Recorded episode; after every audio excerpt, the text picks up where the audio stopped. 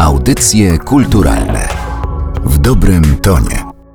Przy mikrofonie Aleksandra Galant rozpoczynamy kolejne spotkanie w audycjach kulturalnych. Malarz, grafik, scenograf, ilustrator, poeta, rzeźbiarz to pewnie zaledwie tylko część słów, które można powiedzieć o Andrzeju Strumiło, a wystawę jego prac Andrzej Strumiło, Mandale, można oglądać w Galerii Kordegarda w Warszawie. Mam to ogromne szczęście, że razem ze mną jest pani Katarzyna Haber, kuratorka wystawy oraz pani Anna Strumiło, artystka i córka autora prac, które w Kordegardzie do 3 lipca możemy oglądać. Witam w audycjach kulturalnych. Dzień dobry. Dzień dobry Pani. To jeżeli Pani się zgodzą, zanim opowiemy o tym, co w Galerii Kordegarda możemy oglądać, zapytam trochę o to, jakim artystą był Andrzej Strumiło. Ja wiem, że pytanie jest bardzo szerokie i powiedzieć można wiele, natomiast zapytam o ten jego charakterystyczny styl. Przede wszystkim był wszechstronny, tak jak wspomniała Pani, zajmował się niesamowitą ilością dziedzin sztuki. Właściwie można powiedzieć, że w plastyce nie było dziedziny, której by nie dotknął. Przy okazji był tytanem pracy. To, co jest szczególnie charakterystyczne, to to, że przeszedł przez wszystkie etapy twórczości, od realizmu, przez kontakt z ilustracją i ostatecznie wszedł w abstrakcję, ale abstrakcji, która jest taka zawieszona pomiędzy sztuką figuratywną i sztuką rzeczywiście taką w pełni abstrakcyjną, geometryczną. Co też szczególnie jest ciekawe, to to, że w momencie, kiedy przyjeżdżał do Polski w 1945 roku i zaczynał studia na Łódzkiej Akademii u Strzemińskiego, był zafascynowany Matejką Grodgerem. I dopiero ze sprawą Strzemińskiego dotknął po raz pierwszy abstrakcji, poznał Malewicza, późnych pracach, które pokazujemy w Kordegardzie, nawiązuje właśnie do Malewicza, do jego czarnego kwadratu. To są prace w Kordegardzie pokazywane takie właśnie pół na pół. Trochę jest abstrakcji, trochę jest tej widocznej sztuki figuratywnej i tej ilustracji. Ale w gruncie rzeczy sam tytułowy cykl Mandalem wywodzi się z azjatyckiej wizji kosmosu, ponieważ Andrzej Slomiło o czym koniecznie trzeba powiedzieć, był zafascynowany Azją. I to, co udało mu się w sposób pierwszorzędny, to połączenie właśnie tego pierwiastka wschodu i zachodu. Uczył się kaligrafii w Chinach. Interesował go gest malarski, taki jak w malarstwie azjatyckim, ale równocześnie pojawia się tam taka niesamowita drobiazgowość, pieczołowitość w szczegółach, która jest z kolei charakterystyczna i dla Azji, i dla Europy. To są prace, które hmm, dotykają takich sfer już ontologicznych, ponieważ Slumiło wyobraża sobie tę mandalę jako środek wszechświata. Tworzy cykl 24 prac, które można powiedzieć, że powstają na raty, dlatego że Zaczyna od kilkunastu, potem domalowuje następne, następne. Wydaje się, że cykl jest skończony w momencie, kiedy powstaje 20 prac, a tu okazuje się, że jeszcze cztery kolejne zostają domalowane. No i mamy tę liczbę pełni, te 24 prace, które są szalenie charakterystyczne, dlatego że one przypominają źrenicę oka. One trochę wyglądają w tej całej swojej zbiorowości jak taki ikonostas, jak szeregi świętych patrzących na widzę w cerkwi prawosławnej. Ja zaczęłam naszą rozmowę od dziedzin, dyscyplin, którymi zajmował się Andrzej Strumiło i mam wrażenie, że to również na tej wystawie można zaobserwować. Na wystawie są jeszcze dwie mandale, oprócz tego cyklu malarskiego, który można podziwiać w tej pełnej odsłonie pokazujemy jeszcze pracę ilustracyjną, która stanowi właściwie tytuł do wystawy. To jest praca też z mandalą, wcześniejsza, z 2018 roku. I tam w takiej szalenie graficznej, ilustracyjnej mandali wpisane są te byty, można powiedzieć, korowody świętych, a w samym centrum jest sentencja łacińska in medio stat veritas, czyli prawda leży po środku.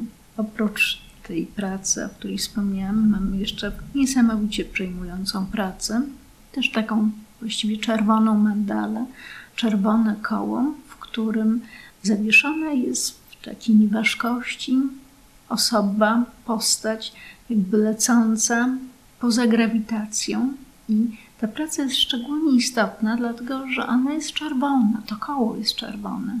I okazuje się, że to jest praca, która należy do cyklu rysunkowego zatytułowanego Rysunki Ostatnie, ale powstawała cztery dni przed śmiercią artysty. I po raz pierwszy Andrzej Strumiło w tej pracy od wielu lat zdecydował się użyć koloru czerwonego. Rzeźba powstała na jednym z plenerów rzeźbiarskich u nas w Maćkowie Rudzie na Suwalszczyźnie, organizowanych przez ojca, przez pana Alojzego Nawrata i panią Elżbietę Pietras. Zrobił ją tybetański uchodźca, który mieszkał w Nepalu i w 1998 roku podczas takiego pleneru wykuł mantrę Om Mani Padme Hum i zostawił ten kamień u nas. I ten kamień szczęśliwie z nami jest stale.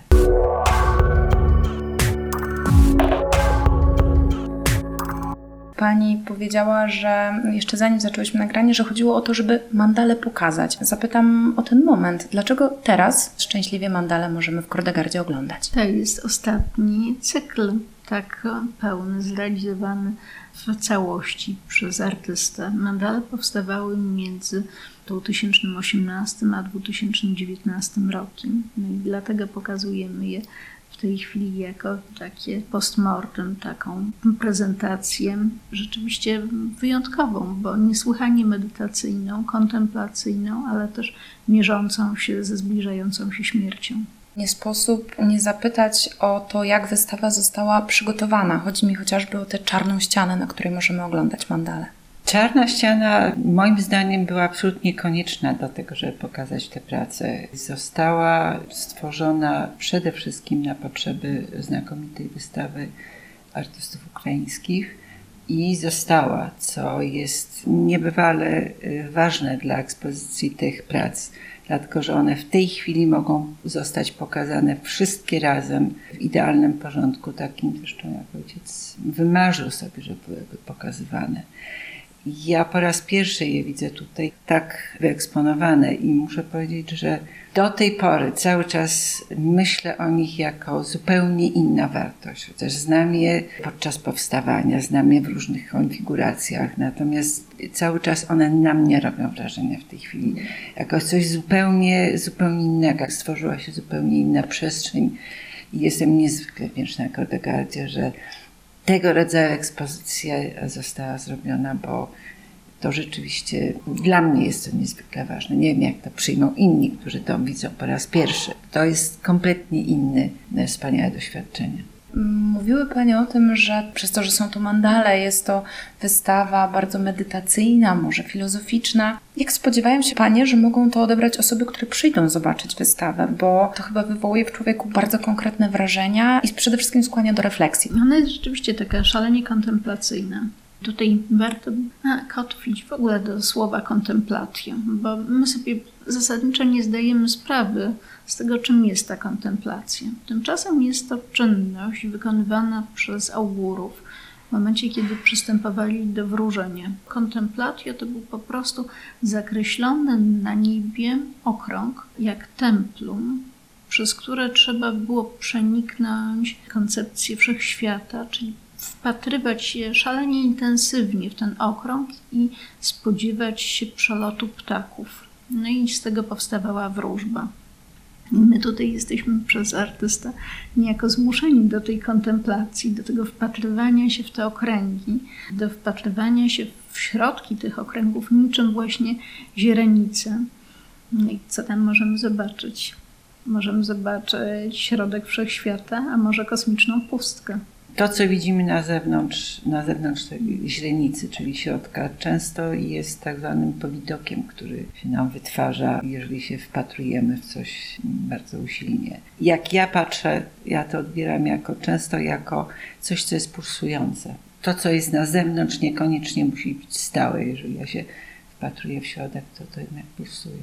Przyznam szczerze, że na mnie też duże wrażenie robi kontrast między ruchliwą ulicą, jaką jest krakowskie przedmieście, a wystarczy zrobić parę kroków, żeby znaleźć się właśnie w tym świecie kontemplacyjnym, świecie, który skłania do refleksji, do zadawania sobie pytań, e, które Pani przed chwilą wymieniły. To są bardzo trudne pytania, na które nie ma jednoznacznej odpowiedzi i na pewno trudno ich się szuka w takim zgiełku, który jest za oknem. Myślę, że tę wystawę należy potraktować jak taki uskok ontologiczny.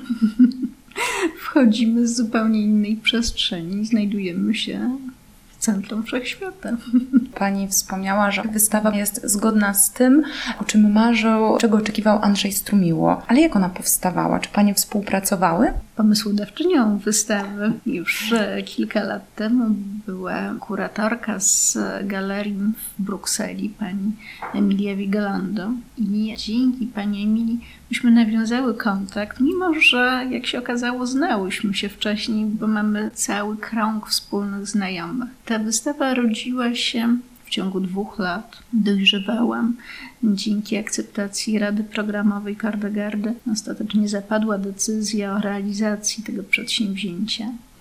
No I myślę, że o tyle to jest istotne, że jest to przypieczętowanie tej drogi Andrzeja Strumiły tutaj również przez Kordegardę. Zaczynał od czegoś zupełnie innego, od cyklów fotograficznych, rysunkowych, a na koniec pokazujemy właśnie taką szalenie medytacyjną, bardzo głęboką i ważną wystawę.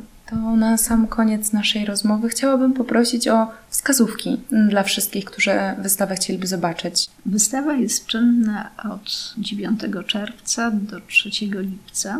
Pracujemy przez 6 dni w tygodniu, tylko poniedziałki galeria nie jest czynna, natomiast każdy inny dzień od 11 do 19 bardzo zachęcamy Państwa do obejrzenia tej wspaniałej wystawy. Tak jak Pani powiedziała, zrobienia sobie małej przerwy, przeniesienia się w zupełnie inną rzeczywistość. No a co z tej podróży wyniknie, no to są już chyba pytania do naszych słuchaczy. Myślę, że każdy znajdzie tutaj coś dla siebie szczególnie interesującego i coś, co go pociągnie w głąb właśnie w te sfery medytacyjne.